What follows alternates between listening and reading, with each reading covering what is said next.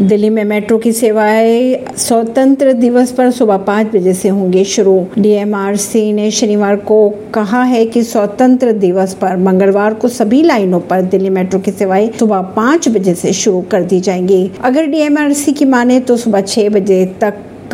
तीस मिनट के अंतराल पर ट्रेनों का परिचालन होगा वहीं सुरक्षा कारणों से सोमवार सुबह छः बजे से मंगलवार दोपहर दो बजे तक स्टेशनों पर पार्किंग की सुविधाएं नहीं दी जाएगी परवीन सिंह दिल्ली से